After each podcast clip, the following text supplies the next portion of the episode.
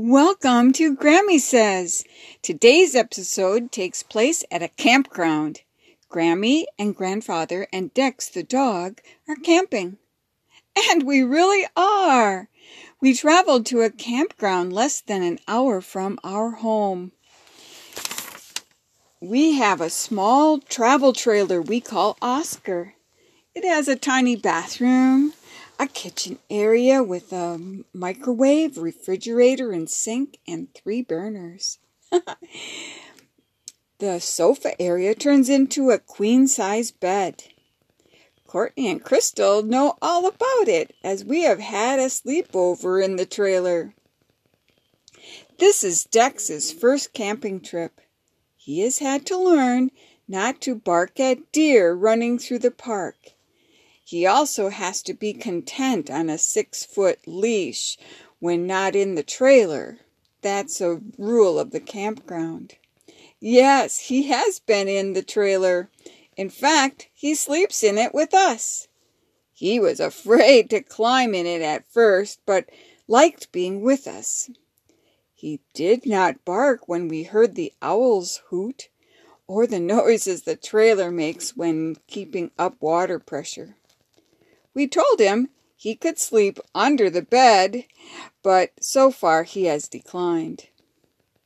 We are camped near the lake. The geese and ducks and cranes take off for food in the morning and they come back in the evening. Maybe we'll see some tonight. The wind is brisk, too brisk for leisurely kayaking, so Grandfather and I are content to sit and read and pray for all of you.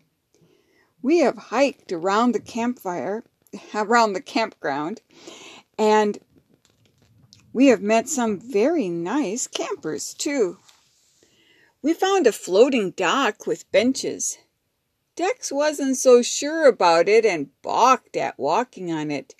He was naughty and balked so that he slipped out of his collar and he dashed away. Thankfully, when I called him, he came dashing back with his happy dog face. He liked being off his leash, but we got his collar back on and also got him to walk out on the dock. Sometimes he is brave. From the dock, we could see more of the lake. It is beautiful.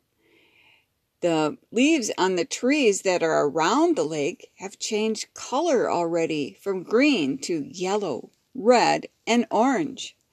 That's because the cooler temperatures are causing the leaves to lose chlorophyll, and now their real colors are showing. God's creation is amazing. The beauty here reminds me of words of an old hymn the name For the Beauty of the Earth. It was written in 1864 by Folliott Pierpoint in England when he was 29, and he was thankful for all God had given him. The words are For the beauty of the earth, for the beauty of the skies, for the love which from our birth over and around us lies. Christ our God, to thee we raise this our sacrifice of praise. For the beauty of each hour, of the day and of the night, hill and vale and tree and flower, sun and moon and stars of light, Christ our God, to thee we raise this our sacrifice of praise. I too am so thankful for all the beautiful sights we see and hear in nature. I am thankful each of you enjoy being outdoors, running in parks and trails and splashing in oceans and rivers.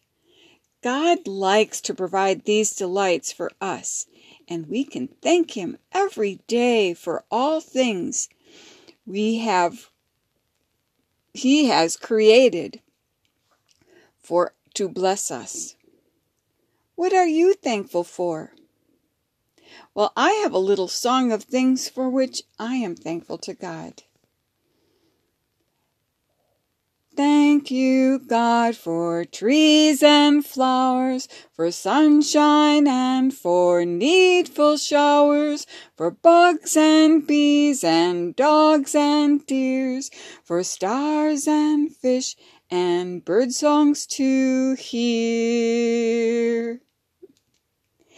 Hey, how about you make up a list or sing a song with your favorite things to thank God for? You may send me your list. I'd love to know.